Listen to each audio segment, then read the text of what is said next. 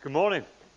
Good Uh, my name's Jo. Uh, I uh, help run a mission group uh, here at Mosaic Church, and my trade is education. That's right. I love that. love that. Yeah, I, I trade education. Not as good as Jonah, though.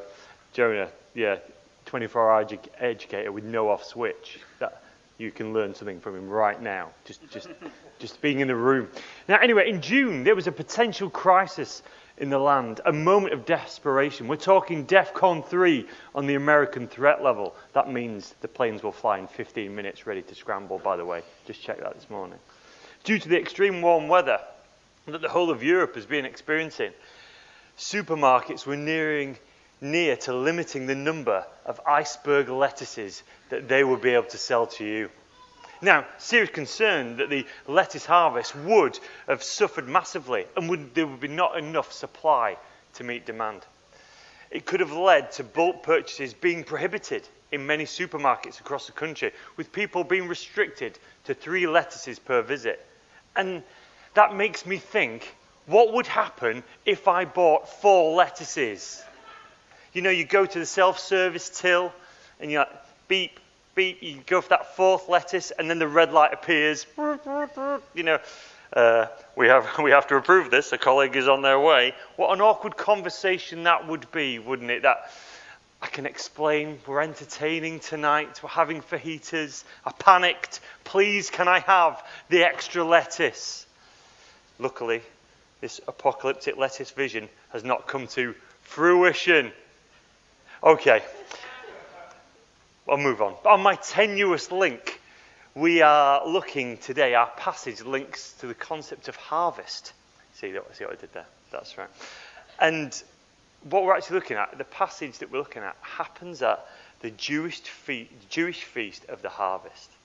It's also known as the day of Pentecost. Pentecost means 50, and the, fi- and the festival was held 50 days after the uh, Passover festival which means that this whole thing happens 50 days after the events of Easter.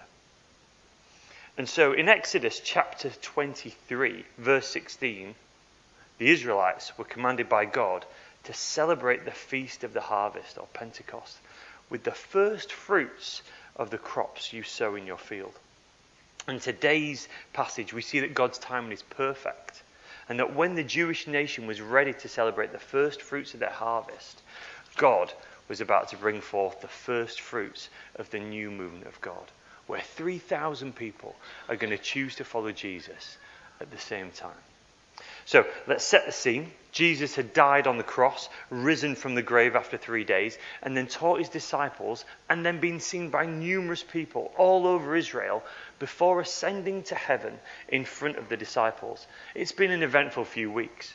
And so before leaving, he tells the disciples, Do not leave Jerusalem, but wait for the gift that my Father has promised, which you heard me speak about. For John baptized with water, but in a few days, you will be baptized with the Holy Spirit. Sure enough, on the feast, on the feast of the harvest or Pentecost, the Holy Spirit turns up in a big way.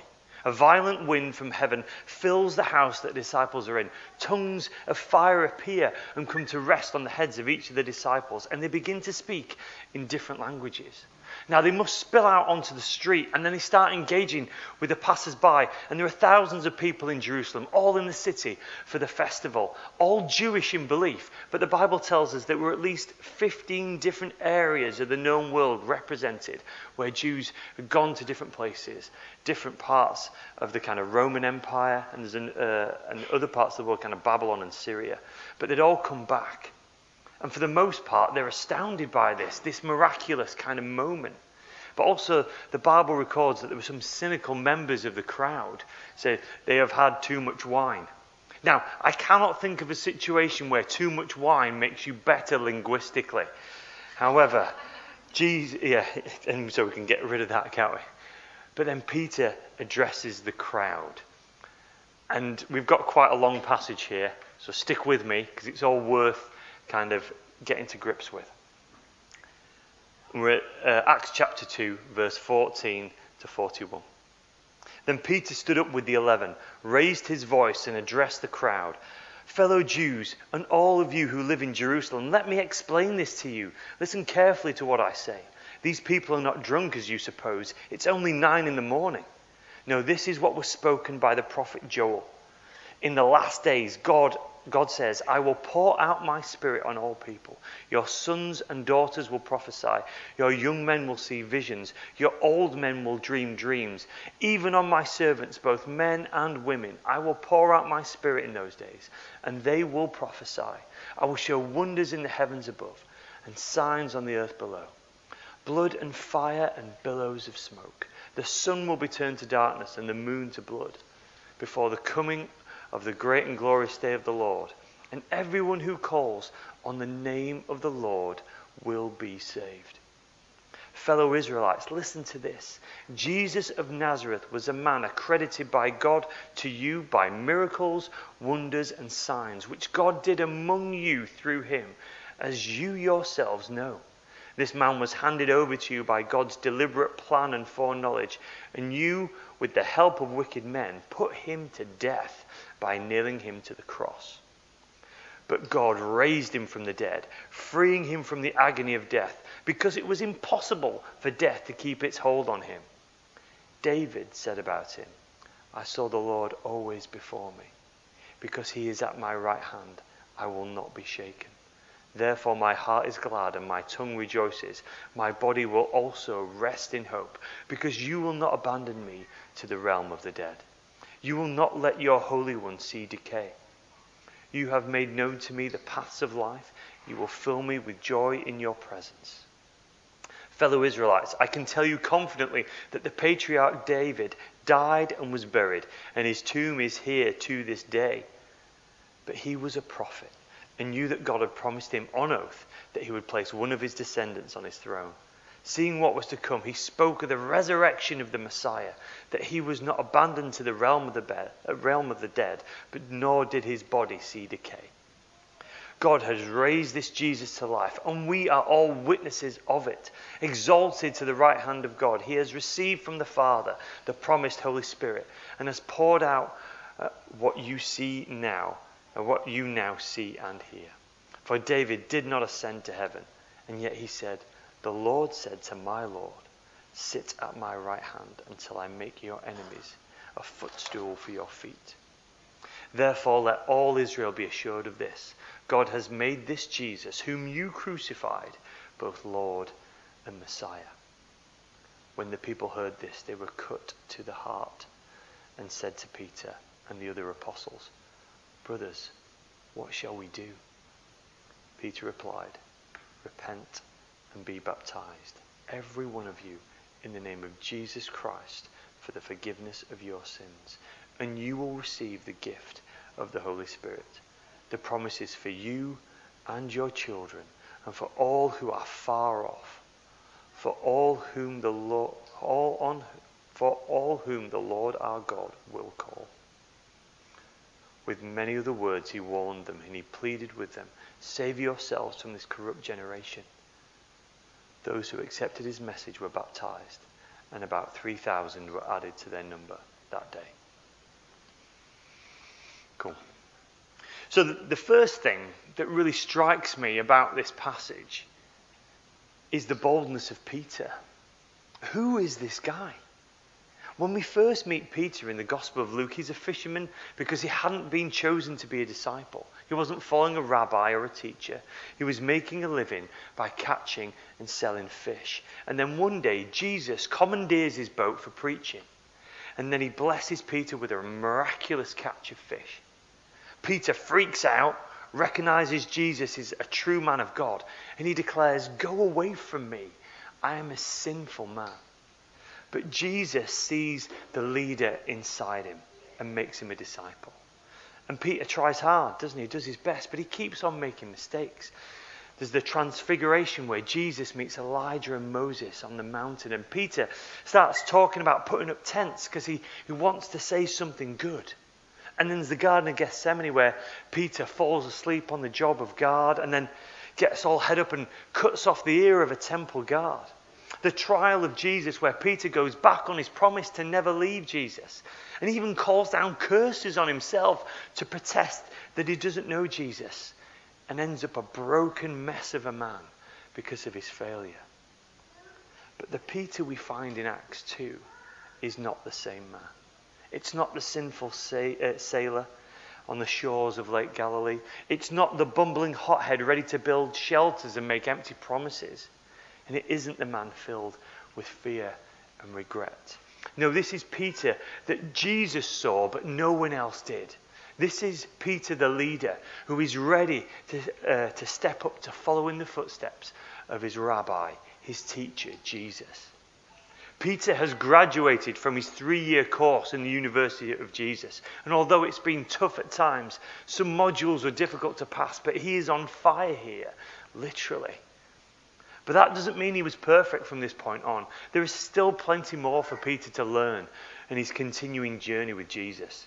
Issues about Gentiles, food law, who to eat with, obedience. Peter was not the finished article, but he was walking with God every step of the way. And this gives me hope because I am not the finished article, you may be surprised to hear. My wife Helen would be shocked at this revelation were she in the room.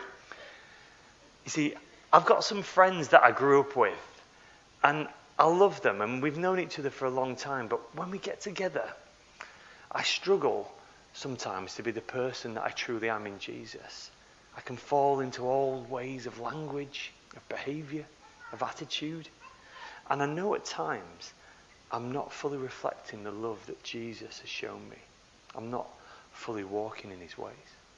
And if I let it, I can let that drag me down. I can let it disqualify me for living for God, from serving for the church. It can become a barrier between me and God to the point where I'm struggling to reach out to Him. But our God is merciful. He was to Peter. He is to me, and He is to all of us. When I short, fall short of God's best, I recognize it, I confess it to Him, and to those who I journey with in my discipleship triplet. And I ask God for His forgiveness because it is God that I have let down. And I ask that God, by His Spirit, which lives in me, to help me not make those mistakes again. But I also rest assured in the knowledge that God's forgiveness does not run out. Just like Peter, we are on a journey with God. You are not here today by accident. God has called you and has a plan for your life. Whether you recognize that and call yourself a Christian, or if you haven't got to that place just yet. God sees the potential in you. Jesus wants to make you a disciple so that you can go out and get involved in what God is doing around you. God wants you on his team. And if you let him, he will continue to build you up and make you the best that you could ever be. Jesus promises this, doesn't he? He says, I have come that they may have life and have it to the full. So if you're new to Jesus, or if you've journeyed with him for a long time, God still wants you on his team. He still wants to work with you. He still wants to keep bringing you on to the next new thing that he has in store. And so, Peter speaks powerfully, doesn't he? And he uses quotes from the Old Testament, one from the prophet Joel, and then two from Psalms. Firstly, Psalm 16. And with the Joel quote, Peter is saying the signs that the disciples are displaying have been waited for for a long time. The people of this generation in Israel were desperate for a Savior, for a Messiah, an anointed one from God to come and free them from slavery and restore the kingdom. And God has given the nation promise after promise that He was going to do this. He was going to do something massive, something that would turn the world upside down, or maybe even turn it the right way up. The people of Israel clung on to these promises from a range of Old Testament books Isaiah, Daniel, Micah, Malachi, to name a few, but also Psalms and Joel. And so when Peter stands up and quotes the book of Joel, the Jewish audience, although they're from, from different places, they would have known exactly what Peter was talking about. Peter is saying the time is now. The massive thing that God has been planning, that we've been waiting for, well, it's here. And you can get involved. And our ability to speak to you in this miraculous way is proof of this. And so Peter and the disciples are witnesses to what God has done through Jesus. And God is now pouring out his spirit like he promised he would to the prophet Joel. And everybody's invited because it says sons and daughters, young and old, servants and masters. There's no distinction, no disqualification. All you need is faith. God says through Joel, everyone who calls on the name of the Lord will be saved. Peter then goes on and explains how it is the life, death, and resurrection of Jesus of Nazareth that has instigated this new age, when what Peter calls the last days. And Peter doesn't shy away from telling his audience that they had a part to play in the death of Jesus, but also it was God's will that it happened, where perfect love meets great wickedness. But God uses evil against itself and brought salvation to the world through the death of Jesus. And Peter uses Psalm 16 as evidence of who Jesus is. But before we kind of jump into that, is Peter right to use the Psalms as, as prophecy at all? Aren't they just a bunch of songs written about those times? Particularly, aren't David's Psalms just about his life? The simple answer is no. David, the king of Israel, was given a promise by God that one of his descendants would sit on the throne of Israel forever. And so when David writes about himself and about his family, he's also looking forward to his descendant yet to come. This future king who God would install over Israel and over the whole earth. These words refer to Jesus.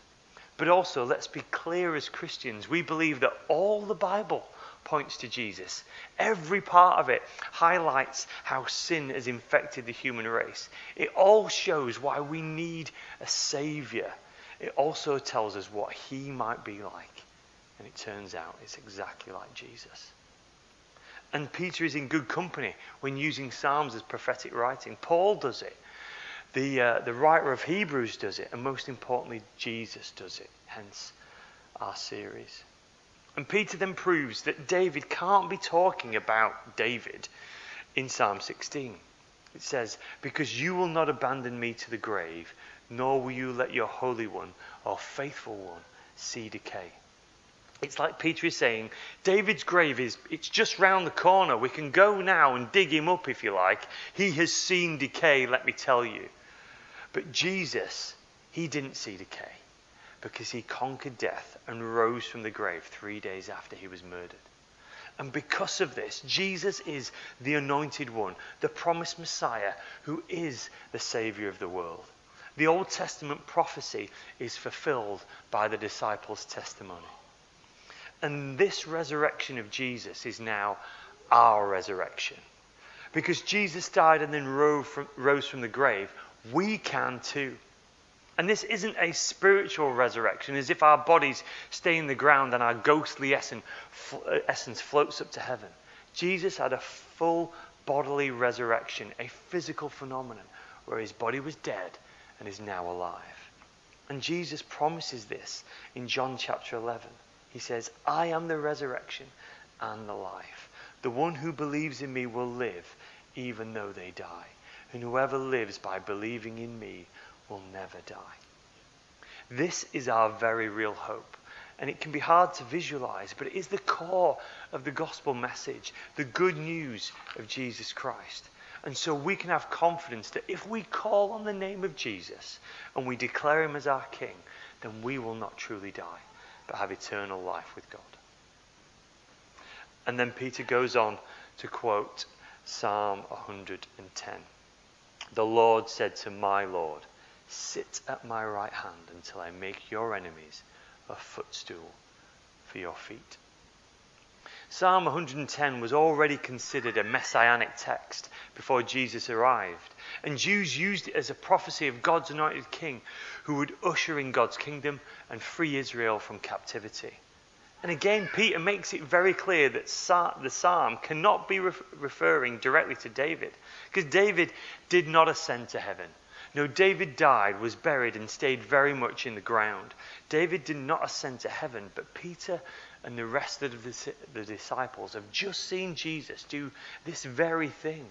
Acts 1, verse 9 says, He, Jesus, was taken up before their very eyes, and a cloud hid him from their sight. Peter is saying, This Lord who sits at the right hand of God, this is Jesus. Jesus is Lord and Christ, King and Saviour. And if we dig a bit further into Psalm 110, in verse 4, which isn't quoted by Peter, but it, it's certainly inferred by his quotation, it says, The anointed one is to be a priest forever in the order of Melchizedek. Melchizedek was around at the same time as Abraham, and he's found in Genesis 14, verse 18. He was a king of a place called Salem, which was in Canaan. Uh, but he was also a priest of the Most High God.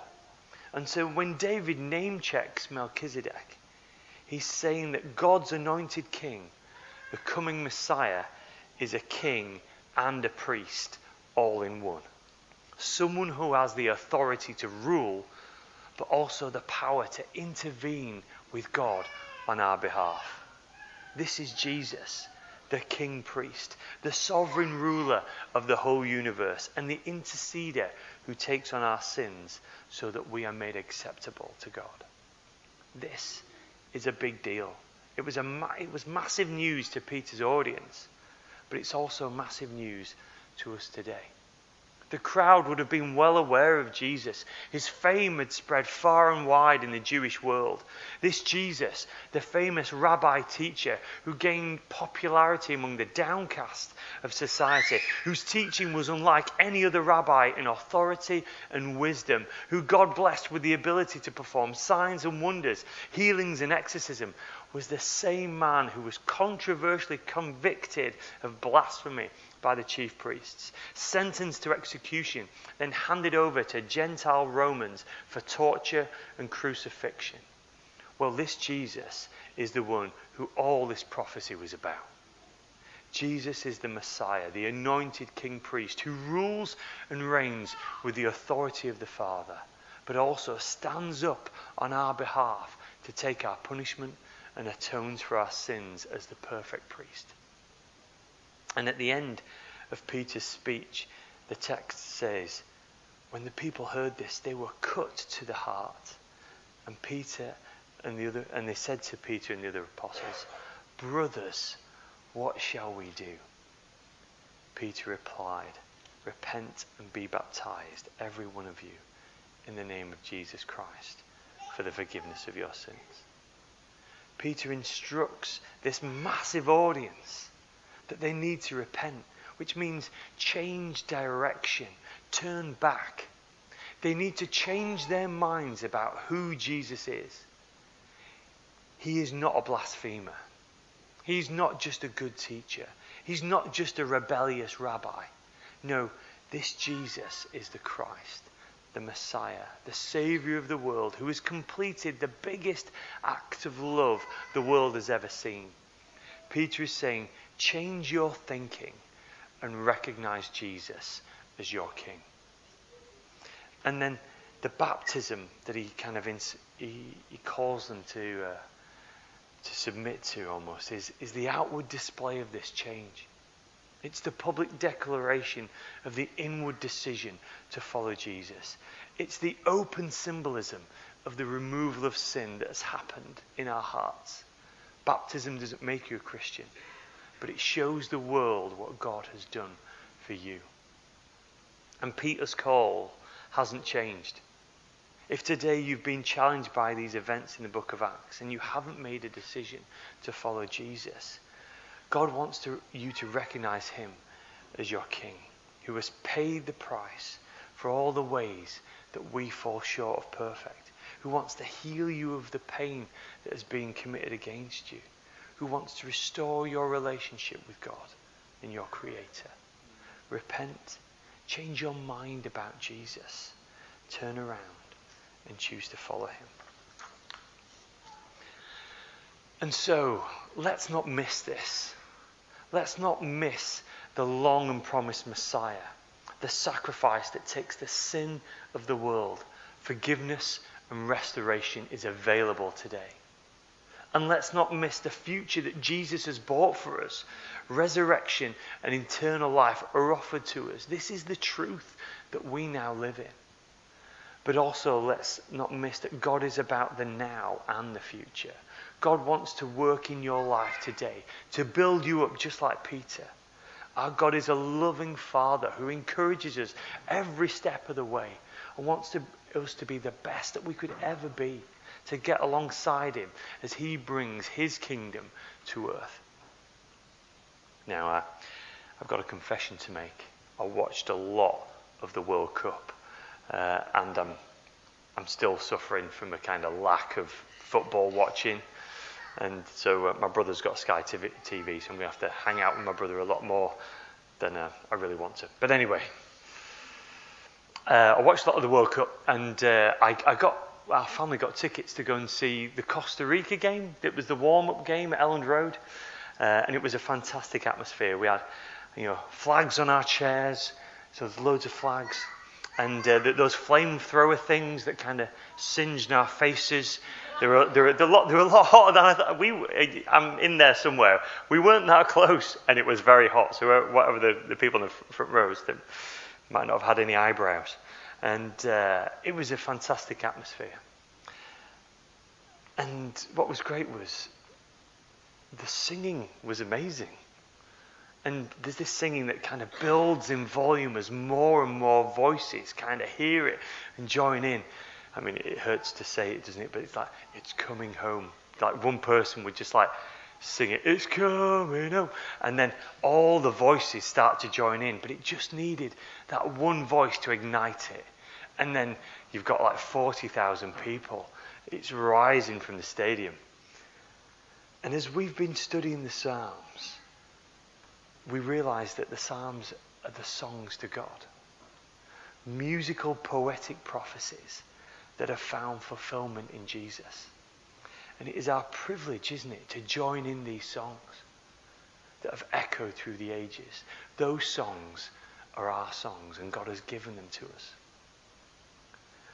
Also, we want other people to join in, don't we?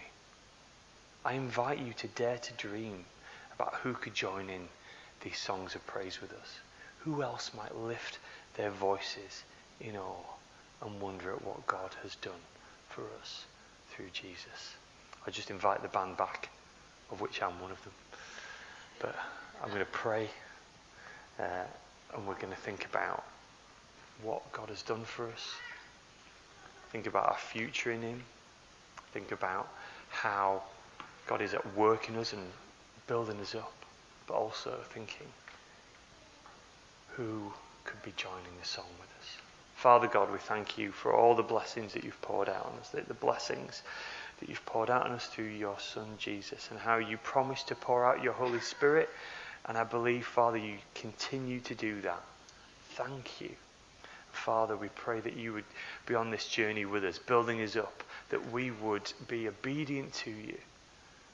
And when we fall short, God, that we would run to you, not away from you. Run to your loving arms, Father. We pray that you would give us confidence of your resurrection and of our resurrection in you. And Lord, that we'd see your identity, who you truly are, the Messiah, the Saviour of the world. And let us dream of those that would join in our song with us, Father God. Inspire us, guide us in the words, in our actions, in our prayers, in our prayer walking. Lord, we want to see your kingdom come in our community. We pray all this in Jesus' name. Amen.